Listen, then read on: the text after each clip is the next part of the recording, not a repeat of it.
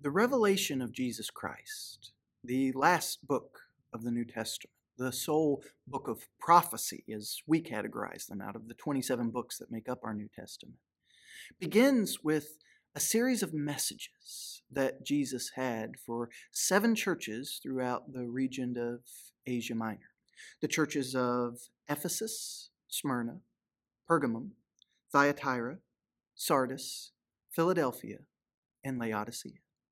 The order in which those congregations are listed actually are fascinating for scholars because it would be the route that we would expect an ancient letter carrier would have taken to deliver the messages to these congregations. And each of those messages were unique. They were messages from Jesus himself directly to those congregations that he wanted John to deliver to them, to reveal to them Jesus' take on specific situations that they were facing. Across each of those letters, each congregation found itself in a different place, so the words that Jesus had for them varied. It tended to be a mix of encouragement, Jesus seeing and recognizing those ways they were enduring and seeking to serve him, as well as admonition, Jesus not mincing words, but correcting those ways where they were out of step. For example, the church, first church he addresses in Revelation 2, the church in Ephesus, a place that had a long history with apostles and co workers of apostles, and had long been taught what the truth was and how important it was to cling to it, had gotten very good at ferreting out false teachers, but they'd abandoned the love they had at first. So while Jesus commended their hatred of false doctrine that led his people to sin, he told them that they needed to repent and return to their first love. For the church of Smyrna, this was a congregation that found itself facing persecution soon.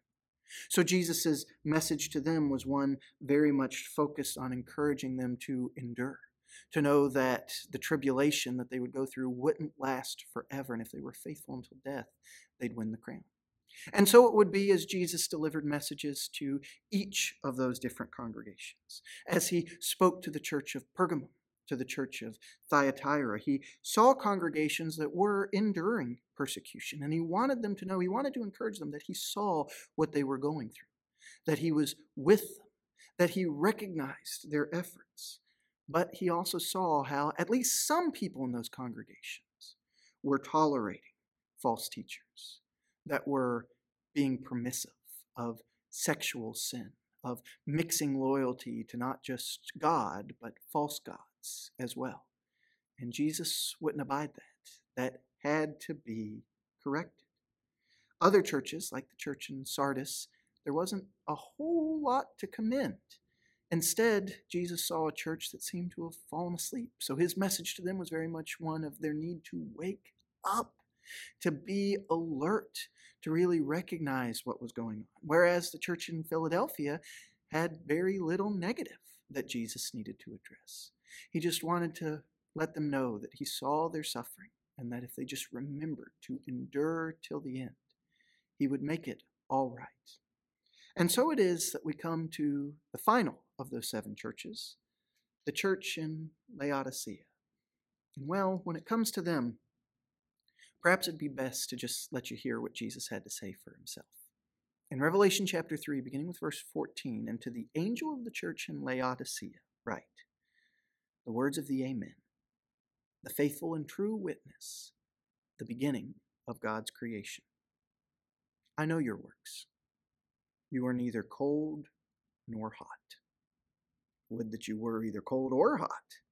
So, because you are lukewarm and neither hot nor cold, I will spit you out of my mouth. For you say, I'm rich, I've prospered, and I need nothing, not realizing that you are wretched, pitiable, poor, blind, and naked. I counsel you to buy from me gold refined by fire, so that you may be rich, and white garments, so that you may clothe yourself, and the shame of your nakedness may not be seen. Those whom I love, I reprove and discipline. So be zealous and repent. Behold, I stand at the door and knock. If anyone hears my voice and opens the door, I will come in to him and eat with him, and he with me. The one who conquers, I will grant him to sit with me on my throne, as I also conquered and sat down with my Father on his throne. He who has an ear, let him hear what the Spirit says to the churches. The church in Laodicea was lukewarm. They were content. I get the image of folks that were happy to come to church. Oh, yeah, I follow Jesus. But that was about it. They were lacking in zeal, in passion, in devotion. They weren't going through the hard times that their fellow believers, their brothers and sisters in other parts of the world were going through. But rather than appreciating that, rather than recognizing that as cause for God to be praised, as opportunity to share from the abundance that God has given them, they were just fat and happy. They were just satisfied, felt like they had what they need, were content to just rest on their laurels and coast. And that was disgusting to Jesus. Jesus wanted to vomit people like that out of his mouth. But he still loves them. So he corrects them, he reproves them, he calls them to repentance. Specifically, he calls them to see the world, not just through their eyes, where they're just focused on what they have, what they need, feeling like everything's the way they want it to be he challenges them to see things through his eyes, to learn from him what truly has value, what truly matters most, and to treasure that instead, to clothe themselves not in the status symbols of this world, but in the things that Jesus provides to clothe ourselves with. And as Jesus delivers that message to Laodicea, I can't help but wonder if that's not a message a lot of our churches today, especially a lot of our churches in America need to hear. Because many of us are very materially blessed. Few of us live under a present concrete threat of persecution, of job loss, or of plundering of possessions, or imprisonment or loss of our lives for our faith in Jesus. And sometimes we grow lukewarm. We become complacent because of that we need to hear what the Spirit says to the churches. We need to let Jesus, as he reveals himself to us here in books like Revelation, open our eyes. Not to trying to predict the end times, but to a different way of seeing the world. Because that's what Revelation does for us. If we'll hear what the Spirit says to the churches, Jesus gives us a different point of reference, a different way of understanding the blessings we receive and the conflicts that we go through, the hard times that we might be facing personally, or the struggles that we all share as fellow human beings on this planet. And as Revelation unfolds, Jesus makes clear for us where he stands in all of it. He reminds us of the fact that he is king, that he is in control, and if we value him above all else, if we put him first, then there will be things we need to correct.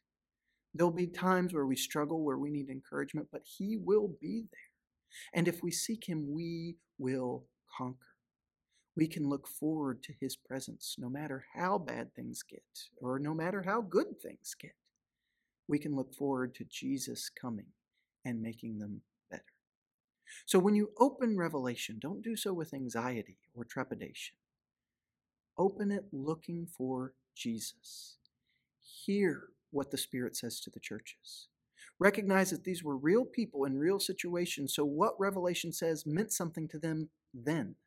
It gave them something to do then and recognize it means something to us now if we'll only let Jesus open our eyes so that we can see our lives and our churches clearly the way He sees.